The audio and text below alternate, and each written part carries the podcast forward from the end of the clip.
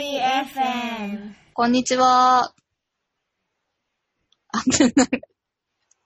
ごめん、帰ってくるのを待ってました。ここカットで。完全に一郎さんとの、あの、一郎さんとのあの、エピソードの感覚を。期待に添えず申し訳ないです。いや、読めば、読めばいいように準備したんだけど、本番で読めないっていう。ジェバーイこんにちは。こんにちはこんにちは。はい、えー、私たち、フェアリー FM のジェンダーチームの4人が今日集まってみました。えー、フェアリー FM のスラックコミュニティの中で、まあ、えー、今日いろんなジャンルのチャンネルで集まって情報交換とかしてるんですけど、このジェンダーっていうチャンネルで、なかなか情報交換やら、興味関心が近い人たちの盛り上がりまして、えー、一回ブレスト会をし、あなんかジェンダーチャンネルやってみない？放送してみようよみたいなノリで集まってきた今日4人がここにいます。えー、自己紹介をまずしていきましょうか。じゃあ、羽賀さん。はい。えっと、はがみきと申します。よろしくお願いします。お願いします。はい、海外から参加してるみわです。よろしくお願いします。お願いします。はい。毎度毎度、逸郎です。お願いします。お願いします。えー、私は斉藤です。はい。えー、この4人で、えーっと、そう、ジェンダーっていうチームで集まってみたんですけど、ジェンダー、ジェンダーって言っても一体何なんだろうね、て幅テーマが幅広いけどね、みたいな話はうちうちでもしつつ、えー、何なんでしょうね、ジェンダーとかって。どんな切り口で皆さん、こう、興味を持ってるんでしょうか？誰から、誰からでしょう？誰から行きますか？ちょっと見合ってますが。なんか喋りにくいっすよね、ジェンダーのりにくい。話ああ。そうね。じゃあ僕からいきますか？は僕は、まあ、仕事柄、ジェンダーってやっぱりとっても重要なので、仕事的にはなんかジェンダーのこう切り口みたいな、その女性の水汲み労働とか、その就業機会へのこう負荷になってるとか、まあ水と衛生ってなんかこう命のため、まあ基礎的なサービスとして必要なものとされつつも、まあなんかそれがちゃんと整ってないから、こうジェンダー的なこう、なんだろう、いろんな阻害要因になってるっていうので、見てはきたものの、まあ自分の生活をこう振り返ってみると、なんかジェンダー、こう、分かってるようで分からないようなところがあって、なんか、なので、ずっと関心があったんですよね。で、結婚して子供ができて、で、まあ、妻も仕事をしてるし、で、子供も男の子、女の子もいて、なんかその、自分自身、いや、息子に、まあ、男のくせに泣くなよって言うと、あれ、これ、なんか押し付けじゃねえかなていうふうに思ったりするし、女の子にピンクの服を着させるってどうなんだろうって、ランドセルってピンクじゃなくてもいいんじゃんって思ったりして、なんかジェンダーっていうのをどう捉えて、どう考えて、自分はどう行動すればいいのかっていうのがわかんないから、なんかここでみんなでいろんな意見を聞きながら、あの、まあ、たまにはなんかこうね、水力専門で勉強してる人にも教えを請いながら、なんか軽い感じでできたらいいなと思って。ある、なんかこう、軽い感じで喋れないっていうのはありますよね。なんかめちゃくちゃシリアスになるか、ただただ愚痴になるかみたいな感じ。で。あの、私、あの、IT 系の業界で技術職で働いて、今、子供が2歳のがいるんですけど、あのなんだろう、まあ、妊娠、出産でキャリアに不利だよね、とか、家庭を運営する負担が、まあ、女性の方に偏りがちだよね、みたいな話とか、まあ、その会社の中の制度が、そういう、なんだろう、女性のキャリア、女性のっていうかなんだろうな、その家事労働を、あの、主に担う人のキャリア労働みたいなところが、あの、キャリア継続みたいなところが全然考えられていない制度が、今もなお、あの、まあ、幅を引かせてたりだとか、まあ、そんなところがありつつ、そう、なんかこう、なんだろう、女性同士でとか、職場の女性同士でとか、ママ友同士で愚痴るとか、そういうのはめっちゃあるんだけど、なんか、すごいなんだろう、同じ属性の人以外とはなかなか話しづらいみたいな。すごい行動で、なんかこう喋ってはあんまりいけない、なんかこう政治と野球の話はするなに、ジェンダーの話もするなじゃないけど、そんなような感覚がすごくあるなっていうのはなんか思ってたりするところでした。どうですかね、みやさんとか。話しづらさってすごくありますよね。なんかジェンダーって生まれた時に決まっている性別とは違って、なんか社会的に決まるもので、だから、なんか例えば LGBTQI とか、なんかトランスジェンダーとか、例えばクイアとかインターセックスとか、生まれた時の性と自分がこう思うって自分のアイデンティティの性と違う人もたくさんいて、で、男女だけじゃなくて、で、なんかどんな人も、なんか尊重して生きやすい環境がね、作られたらいいなってすごい思います。だから、なんかジェンダー平等とかジェンダーの問題とかいろいろ言うけど、なんか根本は、なんかみんな違って、違ってても、なんか楽しく生きれたらいいよねって、なんかそんな社会になったらいいなって思います。うんそうですね。私も今の話聞いてて思ったのが、やっぱり話しにくいんですよね、ジェンダーの話って。なんかジェンダーのことを気軽に、まあ、最近は SNS とかでも投稿する人が増えてきましたけど、あんまりそのジェンダーについて声高に言うと、あなんか熱くなってるの？みたいな感じに言われちゃいがちな分野であって、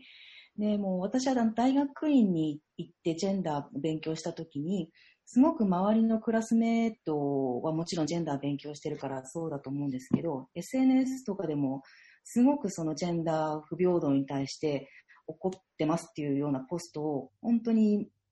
頻繁にポストしていて、それはインスタグラムでも、フェイスブックでも、ツイッターでも何でもそうだったんですよね。だからそれを見て、もっとやっぱりジェンダーっていうのはすごく身近なもので、語りにくいくあるべきものではないと思うので、自分もそういう、なんていうんですかね、なんかそういうジャッジされることを恐れずに話していきたいなっていうことは、あの、感じています。あれなんかジェンダーについて語られることを知るって、なんか自分がエンパワーメントされるっていうことでもあるなっていうのはすごく感じていて、あの、問題が言語化されると、ね、非言語、なんかこう言葉にされてないと、ただただなんだろう、ただただ理不尽なんだけど、これはこういうことなんだよ、みたいな。マンスプレーニングみたいな言葉を知ると、あ、これはただの名前のない理不尽じゃなくてそういうものなんだ、みたいな。戦える的になるみたいな。で、きっとそれすごい男性にも言えることなんだろうなって思って。なんかこう、理不尽、ね、男ならではのなんかこう、引き受けざるを得ない理不尽みたいなのあるじゃないですか。そういうのもなんか結局ジェンダーの問題だよね、みたいな。男性がはしごばかり、いや、下駄ばかりを履かされているわけではないみたいそれはありますね。いや、なんか昔の 3K、え ?3K でしたっけ？うん ?3 高でしたっけ？なんか高収入、高身長とか？うんねし知るかよって感じじゃないですか。そんな押し付けられて。で、なんかどっかで知らないところで、いや、なんかあの彼は背も高いし、収入もいいし、なんかあれだね、みたいな。ほっといてくれっていう感じがするんでね。そういうのやっぱり、もう少しなんか、まあ、なんかマスコミとかああいう報道とか、いろんなものにこうレーベルをつけられてっていう、なんか女子力みたいなのもそうでしょうし、いろいろやっぱいろんなものがあると思うので、なんかそこら辺のこう見方の多様性をよりこう平等に近づけるような社会であってほしいなっていうのはなんか思うので、なんか皆さんおっしゃってることと似てるんじゃないかと思うんですけど、じゃあそこにどう行けばいいのかっていうのがわかんないから、なんか教えてもらいたいです。ジェンダーって何？ぶっちゃけた話してもいいんですか？今ここで。な。いいじゃないでしょうか。行きましょうよ。痛いですね。あの、ラベルを自分からぶっ壊していくっていうので、あの、電車に乗ったりすると、なんか脱毛の広告がありますよね、いつも絶対。女子は毛を剃れと。私は最近プールに通ってるんですけど、毛を剃らないで行ってるんですよ。うんうん。で、毛を剃らずに、屈伸運動とか、あの、腕を回す運動とかを普通にしてて、で、ちょっと恥ずかしかったんですけど、うんそのボーボーボーではないんですけど、普通にナ,、ナチュラルな感じに生えてて、で、最初は恥ずかしかったけど、でも、こういうことを周りに見せていかないと、女はツルツルじゃないといけないとか、女は脇毛を剃っていないといけないとか、なんかそういうことを永遠に言われるのも自分だろうなって思って。あの、壊していくことにしました。自分から。素敵。いいんですか？ねこういう話もしていいんですか？このポッドいいじゃないですかやり。ましょうい。いんですか？うん。なんかすごく、に、なんか、わかるなって思ったのが、子供を産んで育休の、育児休業の日々で、私久しぶりにこう、毎日メイクをしないみたいな環境になったんですよ。で、その時に、なんで私毎日毎日化粧して会社行ってたんだろうな、みたいな。で、なんかその育休から復帰して仕事に戻った後も、結局、ノーメイクでいいんじゃないみたいな。まあ、眉だけ描いとくかみたいな感じで仕事に行くようになったりして、なんか、ね、やってみれば別になんか、うん違う、やってみれば。やらなくなってみれば別になんてことないんだけど、なんか、なんだろうな。なんでこれやらなきゃいけないって思ってたんだろうみたいな。うん。結構そういう無意識の、なんかいろんなことがあるんだよねって。すごくなんかこう、それは、なんだろう、ジェンダーのことに興味があるからといって、自分の中に内なるジェンダーの、あの、への偏見がなくなってるわけじゃなくて、日々それを発見されつ、させられ続けるみたいな。だから多分、すごいなんだろう、自分が責められてるような気がするから、ジェンダーの話題にあんまり見聞きしたくないっていう人は多いっていうのはすごく、心情としてはめちゃくちゃわかる。なって思います。ただなんか見聞きして、なんか自分の、なんかこう、なんだろう、自分の中の、あ、別にこれただのどうしようもない思い込みだったわっていうのが、分かれば分かるほど、なんかより、なんか生きやすいというか、なんか結局自分に返ってくるんじゃないかなみたいなことを思ったりしながら、そう、そういうところで、なんだろう、あのスラックのね、フェアリーのコミュニティの中で、その結構いろんな情報共有とか、こういう記事見つけたよとか、こう思ったよとか、あの、こういう、あの、なんだろう、ドキュメンタリーとか映画でこういうものがあったよっていう情報のシェアをよくしてるんですけど、個人的にはそのフェアリーのから入ってくる、普段は自分は見聞きしない情報っていうものに、すごくなんだろう、インスパイアされてるなって思うところは結構あります。伊豆郎さんが今すごいガッツポーズをしてましたね。そう、なんかオープンに話すって大事だよね。大事ですね。まあ、斉藤さんが言った例もすごくよくわかって、なんかメイクって社会人だとメイクしないのはありえないみたいな、それが礼儀だとか、なんかよくわからない世間が、世間っていうのがそういう風な風潮になってますけど、なんかよく考えたら、なんか生まれ持った自分の顔はなんか、顔でいくと礼儀知らずってどういうことって思いますよね。本当や。そう生まれ持った顔は、なんか社会の批判に反するって、そのルールって何？どういうことって。どんだけ失礼って話や。ですよね。で、男性は別に、ね、メイクしろとか言われないのに、なんで女性だけメイクは必須、メイクしないのは社会人としておかしいとか、それってよく考えるとなんでなんだろうってすごい疑問に思いますよね。うん。この間、金坊さんの、あの、CM で炎上してましたよね。なんか化粧するために、あ生きるために化粧するっていうキャッチコピーで、あの、広告を打ったんですよね。で、それは別に生きるために化粧をしてるんじゃなくて、周りのプレ、まあ、好きで化粧するしてる人もいるでしょうけど、周りのプレッシャーとかでマナーとかで化粧しなくちゃいけないとか、なんか女性だけがなんか化粧を強いられるっていう、あの、圧力の中でしなくちゃいけないっていう人もいるのに、なんでそうなるんだろうとか。で、金棒の社長は男性で、あなたはあの化粧してるんですかとか、なんかそういうような、金棒の男性社員は化粧してるんでしょうかとか、そういうようななんか意見をツイッターって見たんですけど、ね、それこそ本当に化粧って必要なのっていうのを、このコロナになってからすごく私も感じています。感じますよね、それに。うん。えーまあ、イクも僕はなんか、そうそうメイクとかなくていいじゃんって思っちゃうけど、だけど、必ずしもそうじゃないとこもあんだろうなっていうのはな思いますけどね。多分、そういう綺麗というか何か、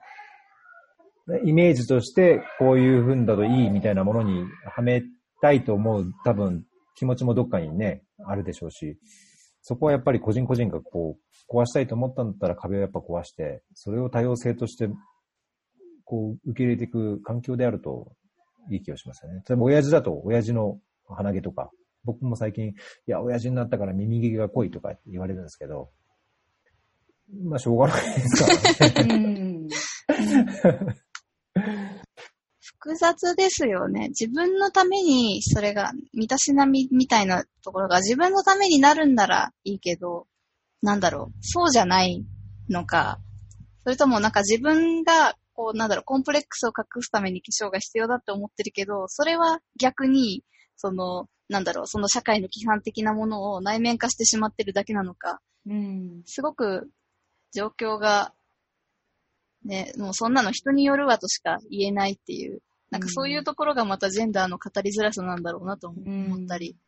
なんか就活とか結構その最たるものなんなんじゃないかなと思って、なんか自分が好きでメイクするとか自分がこうしたいと思ってするのはね、すごくいいと思うんですけど、就例えば就活メイクとか、なんか女子は就活で面接に行くときは、靴、まあこんな靴を履かなくちゃいけないとか、黒、髪は黒にしなくちゃいけないとか、なんかよくわからないルールがいっぱいあるじゃないですか。確かにそういう。のって本当に世間に押し押し付けられたというか社会、なんでしょうね。し社会がこうするべきっていうなんかよくわからない謎のルールによって、そうしなくちゃいけないって思ってやってることで、謎すぎますよね。うん違いない。謎ですね。うん。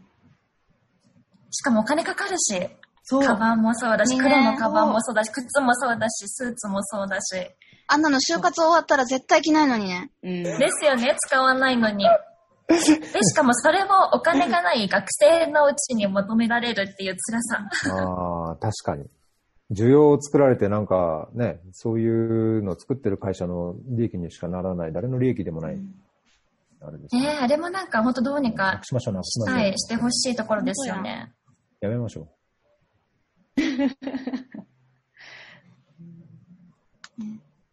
もう語っていくことがやっぱ大事だよね。って思うから、そういう、なんだろう、うん語りにくいことを語る場みたいなチャンネルになれたらいいですよね、ここが。そうですね。まあなんかね、音声でそのポッドキャストだと、その YouTube とかと違って、もちろんその映像とか視覚に訴えるものではないかもしれないけど、逆になんかこちら側としては顔や、こう、あれが見えるわけじゃないから、ぶっちゃけて話して、なんだろう、それがこう、いろんなこう、議論のきっかけになったりとか、まあ共感してくれる人とこの輪をつなぐとかね、リスナーからのこう、インプットをもらいつつ、なんかこのチームも勉強できたりとかしたら、なんかいい気がしますけどね。いいですね。そう。お便りフォームも実はちょっとつけてみたいなと思ってたりして、あのーこの、なんだろう、えっ、と、スラックのコミュニティの中で、これからいろんな、なんかそれぞれやりたいエピソードとかを企画してったりするんですけど、あの、もちろんスラックのコミュニティフリーなので、あの、フェアリーの、あの、理念にぜひ賛同される方、一緒にやってみたいっていう方は、ぜひ、あの、申し込んで一緒に入ってやってもらうのもいいですし、あの、お便りフォームにこんなことを聞いてみたい、話してみたいなとか、こんなテーマを扱ってほしいみたいなことは、そう、あの、なんかこう、ジェンダーっぽい話でこれって一体どうなんだろうって思ってるんだよね、みたいな。そんなことをぜひ、あの、お便り投稿してもらったりしながら、まあ、いろんなエピソードを企画するだったり、こういう場で話すだったり、あるいはエピソード配信されたものを聞く。あそんないろんな角度からジェンダーの話題に、あね、なんかこう、フラットに触れていければね、いいよね。ジェンダーって何？あと、あれですね。ウェルカムジェバイ。ジェバイネタを。ジェバイネタを。ジェバイ、これジェンダー的にやべえっていう、なんかネタ。これってジェンダー的にやばくないですかっていうネタがあったら教えてほしいですね。ないですね。多分生活、普段の暮らしの中で、実は全ジェンダー的にやばいこと、え、それってどうなの？っていうこと結構意外とありますよね、きっと。ありますよ溢れてね。ますね。ううん美和子さんの身の回りで、例えば、例えば、ジェバイこと。じゃないこと、日本に帰ると、やっぱりなんか女性はこうあるべき？っていうのがすごいよく目にしますよね。なんか、まあわかりやすいのだったら、なんか女性はお茶組みしないととか、女性は料理がうまくなくちゃいけないとか、ジェバイ。いろいろあるなって思います。こういう感じのね、ああの、それで思っうん。どうぞどうぞ。あ、いいですか？私、あの、マルコメの液味噌っていう商品があって、お味噌を、あの、お味噌が溶いてあるやつが、ペットボトルみたいな、プラスチックのボトルに入って、そのままチューって鍋に入れると、あの、味噌を溶く工程が省けて、そのまま溶けますよっていう、あの、製品があって、それを、あの、時短で愛用してるんですけど、うんこの間、あの、アマゾンで買おうと思って、そこの製品ページ、紹介のページをなんとなく見たら、なんか忙しい主婦のあなたにも、パーフェクトみたいな、なんか最適このプロジェクトは、みたいなことを書いてあって、あの、お客様メールに、あの、これはもう今の時代にはそぐわないので、みたいな、なんか料理をするのは女性だと思ってるんですから、あの、メールを投げました。でそんなことが、あの、この間ありましたね。だから日本のそういうマルコメとかいうそういう素晴らしい大きい企業ですら、なんかそういうことをよく精査せずに、なんか広告出しちゃうっていうのはちょっとまずいですよね、日本。ゼバイですね。やばい。うん。やばい。なのかな？なんかそれと関係、例えば僕、主婦2年間してたんですけど、なんかね、やっぱりその、例えば海外にその仕事で主婦としてというかまあ子供の面倒を主に見る随伴家族として来る方ってやっぱりマジョリティやっぱ女性で、子供をこう当時2ヶ月の、あ、3ヶ月か、3ヶ月の子供を連れてアフリカに来て、で、そのお母さんグループっていうのかな。まあ、要は、何、主婦、スパウズグループ。英語で言うとスパウズグループですけど、そこに行くと、やっぱりほとんど女性なんですよね。えーもう一人男性で主婦されてる方いましたけど、なんかその空気で、がやっぱりね、なんかこう難しくて、やっぱその女性が集まってると女性のね、お話をするじゃないですか。女性だけのっていうかまあ、なんだろう、女性のなん、なん、なん、なんなのかな。化粧の話とか、その脱毛の話もそうかもしれないけど、まあなんかね、結構居づらさを感じる時が結構あって、まあそれはまあしょうがないと思うんですけど、だけど日本に帰った時に、その児童館とか行っても、なんかお父さんが子供連れてきて何するんですか？みたいなような感じだったんですよね。あの、お知らせとか、そのお母さんのためのなんとか講座っていうのも、お父さんって書いてないんですけども、あの、父親でも参加できますかって言っても、なんか、うん、みたいな。なんでお父さん来るんですかっていうのが、まあ10年ぐらい前はそんなだったんで、今は変わってるんでしょうけど、なんかやっぱその主婦とか、えっ、と、育休とか育児とかにおいても、なんか男性の役割として、なんかそこがまだちゃんとオープンになってないっていうか、こう受け入れられる空気は、どうなのかなっていうのは、なんとなく僕的にはジェバイ的には遅れてる感じがしちゃうところですかね。わかる。子育て支援、でゼバイ。あ、うん。なんか知り合いで今1歳のお子さんがいる方がいらっしゃってて、え妻も夫も両方育児休暇を取って、で、お父さんが行く、えっと、児童館とかにやっぱ連れてくんですって。でも、通っても通ってもやっぱりお父さんのパパ友が全然できなかったっていう話をこの間してました。いやー、そうなんですね、今でもう。ん最近の話です。うん、まあ地域とかね、あ場所によっては違う、もちろんその、すべてが同じではないでしょうけど、なんかそういう事例があるんであれば、やっぱりなんかそういうのは変えていくような空気を作りたいですよね。これね、問題なのは、巨悪がいるわけじゃないんですよね。めちゃくちゃ悪者が誰かがいるんじゃなくて、単うにんなんか、なんだろう。難しいよね。なんか今、こう、言葉で言い表せない何かが。それその記事、ノートでありましたよね。あの、誰だっけ？何でしたっけ？なんかありましたっけ？ノート見ました？なんか、あの、為末、わかりました。さ、沢田さんでしたっけ？沢ため、ためせいさん為末さんのネタを引用して書いたノートが、なんかリンク貼っておきますけど、読みました、読みましたね、なんか社会的なこう、なんかこうあるべき、とあれは確か児童保育か何かだったかな、病児保育か児童保育か忘れたけど、何かで、その制度をより良くして、あの、こう、ね、子供のこう育児環境を変えようと、良くしようと思っても、おっしゃったように、その何か、何か凶悪、なんだろう倒すボスがいない。あいゲームであれば、ね、敵のボスを倒せば平和になるとかあるじゃないですか。だけど、そのボスとか悪い何かがいるわけじゃないんくて、なんかこう空気がそうなっちゃってたりとかっていう、なんかそんな記事がありまあしたよ。、読んだ。読みました、見それ。つ見つけました。見つけました。フローレンスの前田さんがノートに書かれた記事ですね。一体僕は何と戦っているんだろそう、それそうれ。記事でした。そう、多分、丸米さんもわ、かりますただただマーケティングした結果、その広告ができてるわけなんですよね。でも結局その、なんだろう。今のマジョリティを対象にした広告を作り続けることで男女格差の、その、なんだろう、が改善しないっていう方向に加担し続けてるよねっていう、この構造に対して一体、あの、企業が何をできますかっていう話で、それが結局、あの、なんて言うんだろうな、この、ジェンダーエクオリティを、あの、保つために、あの、各国努力しなさいよみたいな、そういう国連からの通達だったり、あの、なんだろ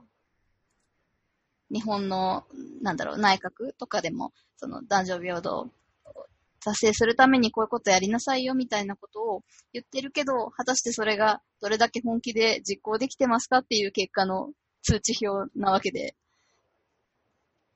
ね。そう、なんか丸米さんとかの広告も、そりゃ主婦、女性の方が多いし、女性が料理するパーセンテージも多分今高いから、広告打ったら、純粋に広告打ったら主婦層をメインにするのは、まあしょうがないんですけど、でも企業、一企業として、このジェンダーをこれから推進していこうって言ってるこの地球にある企業として、それでいいのって私は問いたくて、うん。やっぱりそのジェンダー規範を壊していくには、ちょっと気持ち悪い、感覚的に気持ち悪かったり、アンカンフタブルなことでも勇気を持ってやっていかないといいけないじゃないですか。なんか、そう、この間、またちょっと話が脱線してしまうんですけども、な大坂なおみさんが、あの、グランドスラムでしたっけ？あの試合に毎回来るたびに黒いマスクに、あの、黒人で白人警官の暴力によって亡くなった方の名前を書いて出てきたっていうので、ものすごくあの、人種差別に対して戦うアイコンみたいになってて、で、大坂なおみさんが、あの、ファッション雑誌の L っていう雑誌に対して、なんかエッセイを寄稿してたんですよね。で、そこの中にすごくかっこいい一文があって、あの、なんだっけ、アンタイレイシスト is not enough。なんだっけ、あなた、あなた戦わないと。で、それを、アンタイレイシストだっていうことを発信しないともうダメなんだよ。その一歩先を行かないとダメなんだっていうことを言ってて、私はそれで、私は自分で十分なことを、このジェンダー平等を推進するためにしてるだろうかっていうのを自問してしまって、やっぱりこの自分はフェミニストだって思ってたりとか、この間の菅内閣のいろんな面々を見て、じいさんばっかりだなって思って怒って、ツイッターに書いてるだけじゃ、もう多分意味ないんだって思ったんですよね。だからそういう悶々とした思いを今ここでなんかぶつけたりとか、あとは、まあ、あんまり今友達とは会えないですけど、なんか会えた時とかにあれってどう思う？とかいうのを、まあ、ちょっとずつ、えーなんかお茶の場で今ケーキ食べてるのにそういう話するのみたいな感じになったとしても、そういうことをちょっとずつ、あなんか最近なんか花ちゃんちょっと付き合いに行くよねって思われたとしても、それやらなくちゃいけないんだなっていうのは、直美大阪さんのエッセイを読んで思ったんですよね。そう。だから、うん丸米共も感頑張れよとか共感します、そ。れ。うん。そう思います。すごく共感しつつ、それをどうコミュニケーション取っていくか、ですよね。うんなんか、多分そう、あの、怒りを伝えることが大事な場面もあるし、それ以外のことが必要なこともあるし、例えばそれを仕事を通してやっていくっていうこともあれば、それこそ、あの、陳情なり、なんなり、その、政治的な、その、活動みたいなところが求められてくることもある。だから、だからなんかこれいいんじゃないですか？これ、ポッドキャストで。うん例えばなんかその、なんだろう、こう、今、ミキさんが言ったように、それ僕はそういう行動を取るべきっていうのはすごい共感するし、やっぱり自分自身そういう壁を壊していって、もしかしたらそれ後になって間違いだったって気づく言動は、ね、あるかもしれない。だけど、それでも、その、やっぱりアクションを取っていくことっていうのはすごい必要かなとは思うんですね。で、だけどみんながみんなそうだと、確かに、こう、なんだろうな、煙たく思われるのもわかるし、重くなっちゃったりって、まあ逆に聞いてもらいたい人に、その言葉が届かなくなっちゃうこともあると思うので、こういう、なんだろう、今回のそのね、ジェンダーのこのチームのポッドキャストみたいに、そんな、この3人、4人の中でも多少の多様性があるし、同じように共感するけども、アクションの度合いが違うとか、取り方が違うとか、言葉の使い方が違うっていうのを、なんかこのエピソードでそのまま配信できたら、なんかこう、とっつきやすくもできるし、だけどこう、やっぱりコアとして持つべきものはこうなんじゃないかっていうのも伝えられる気もするし、まあ間違いがあったらごめんなさいってね、しょうがないですし。なんかほ先が見えた気がして、なんか僕今ブルブルっときたんですけど。今話されたどれもにすごく同感ですごくわかります。まさに、なんか誰か一人が悪いとか、誰か一つのグループが悪いとか、大きな敵がいるとかじゃなくて、実際はなんか前例、今までがこうだったからっていう前例を踏襲したものだったり、制度だったり、なんか取り巻く空気感、社会の空気感だったり、なんかこんなものでしょうみたいなのが大きな理由だったりって結構しますよね。だからやっぱそれを変えるのって、なんか根底の意識を変えるのがすごく大事だなって思って、その意識を変えるのってやっぱり、なんか誰かが声を上げたり、なんかこれってちょなんかおかしくないとか、話し合って、なんかそれによって、あ、確かにそうかもっていう気づきがあるんじゃないかなってすごく思います。なんか最近久しぶりに見た TED トークの動画で、なんか Facebook の CEO、Facebook の幹部のシェリル・サンドバーグっていう女性の方が話した TED トークがすごくある、すごくいい TED トークがあるんですけど、彼女がなぜ女性のリーダーは少ないのか？っていうテーマでTED トークをしていて、それが10年前になるんですよね。で、その10年前に彼女が話した TED トークによって、結構知っている人も多いかもしれないですけど、 Lean In っていう有名な本が出版されて、でそれで結構、なんか世界全体に、日本だけじゃなくて世界各地で、女性のなんか連帯というか、これって企業で仕事で働いてる中で感じる理不尽、これっておかしいよねっていう女性たちが増えて、で結構大きい社会運動、ムーブメントになっていったんですけど、それ私も学生時代、学生時代かな？に見てて、で、最近振り返ってみたら、それが、そのテッドトークがもう10年前、2010年に話されてたものなんだっていうことに気づいて、あれから10年かってすごくなんかか考えに浸るというか、ともに、これは10年後ってどうなってるんだろうと思って、で彼女の TED トークから変わったことってすごくいっぱいあると思うんですけど、それでもやっぱりまだまだ女性と、男性の格差、ジェンダー格差ってすごく大きいところがいっぱいあって、で、今で、彼女の TED トークから10年後の今でもそう感じるけど、これから、今から10年後の若者、10代のティーンエイジャーとかがそれを聞いた時にどう感じるのかなって、どう、10年後の世界ってどう変わってるのかなって考えた時に、ミキさんが今言ったみたいに、なんかただ自分は差別しないとか、自分は自分は尊重してるとか思うだけじゃなくて、なんか、なんかおかしくないって声上げたり、なんか自分ができる今いる場所からちょっとでも動いていくことってすごく大事だなって感じました。10年後か。いいっすね。10年後に向けて、まあなんか、ねばならないじゃなくて、こういう考えもあるよねっていう、そういうポッドキャストになんかできたらいいなっていうか、まあそういうのがフェアリーかなって思いつつ。うん、思います。うん、燃えてもらってもいいですね。炎上、炎上のきっかけになるというか、なんか議論のきっかけとか、うん、ね、そのアクションというか行動変容につながる何かっていうふうになってもいいかなと思いますけど。いいですね。なんかそういう考えもあるんだって、そういう見方もあるんだって、うん、なんか知ってもらえたらいいですよね。うん。ジェンダーって何？まあそんな盛り上がり、そう、あの、盛り上がり続けてしまうこんないろんな話題ですが、最後、次回予告っていうか、まあぶっちゃけ次回予告と言っても決まってないんですけど、今後こういうことしていきたいなみたいなの4人それぞれ言ってみて、今日は終わりにしたいと思います。が、どうでしょう？誰から行きましょうか？準備のできた人から。とこのポッドキャストの中であの一つネタを決めてまして、えっと選択的夫婦別姓についてあのシリーズとして取り上げようと思っています。えっとまあ、私と斉藤さんがあの選択的夫婦別姓を進めるあの選択的夫婦別姓全国陳情アクションっていうグループに2人入ってまして、えっとまあ、選択的夫婦別姓が求められてからもう何十年と経ってるんですけれども、まあ、国はあの世論が機運が高まってないとか、なんかそういうことを言い訳にして、なかなか法制化が進んでないと。で、選択的夫婦別姓を認めていない国っていうのは今日本で最後の国なんですよね。で国連からも何度も勧告を受けていているのになぜか未だにあの結婚した夫婦にはあの同性を強制するっていう国です。でも私たちは、えっと、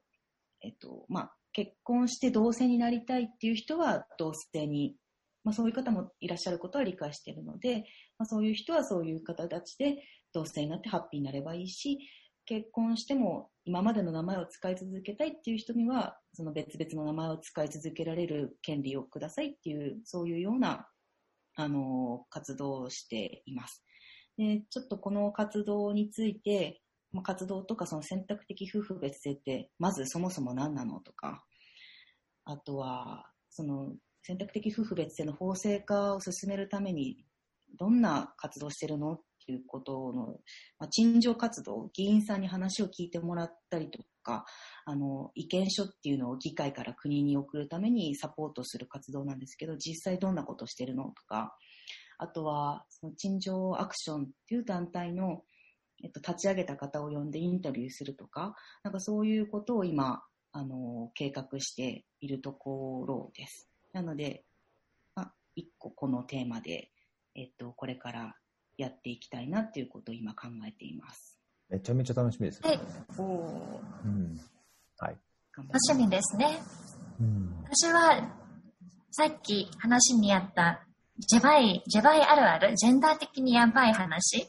なんか、今聞いてる方々でもきっとあると思うんで、なんか皆さんがどんなジェバイ、ジェバイことに出会ったのかとか、そういうジェバイあるあるも聞きたいし、話したいんです。ここはなんだろうな。やっぱり僕は自分の行動をこう、より見直すきっかけも欲しいし、なんかやっぱもやもやとわからない、ジェンダーってわからないところもあるし、なんかこう、どっかで恐れるというか、こう、触れたくないっていうところも正直なくはないので、なんかそういう壁をこう壊せるような、ざっくばらんな、あの、ぶっちゃけトークをしつつ、うん、それをなんか子供にこういい意味でこう伝えるバトンをつ、なんか親としてババトンをつなぐような、こう、知識やこうイメージというか、そういうものをなんか、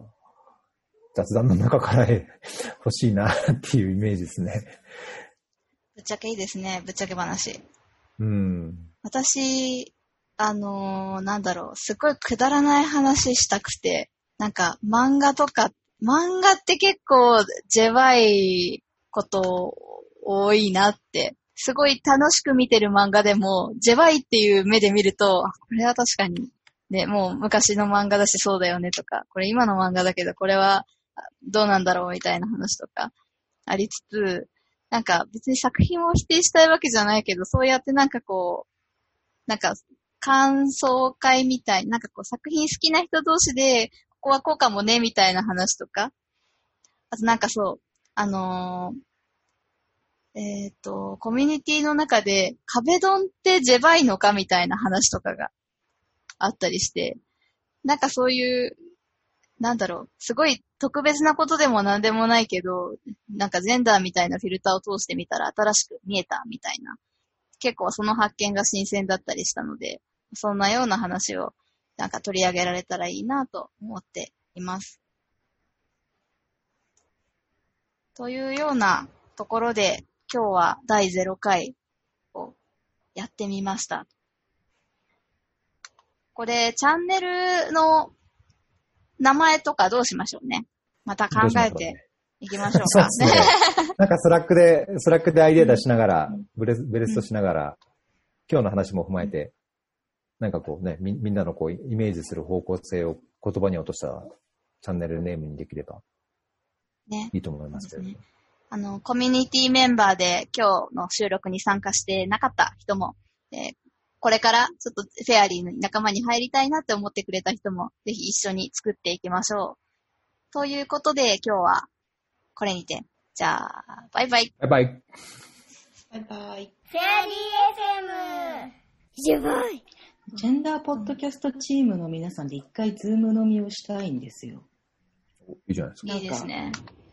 やっぱりもうちょっと仲良くなってから話した方がうんざざっくりしたぶっちゃけ話とかできると思うのでう。んそうね、そうですよね。僕は本当全然気にしてないけど、普通ね大体みんな気にしますもんね。うん。いや、やりましょう。酒を入れて、ジェパイ話を。いい。いいですね。ポロッとジェパイ語って言って、えーそれジェパイよとか言われたえら。ー、マジかみたいな。ジュバイ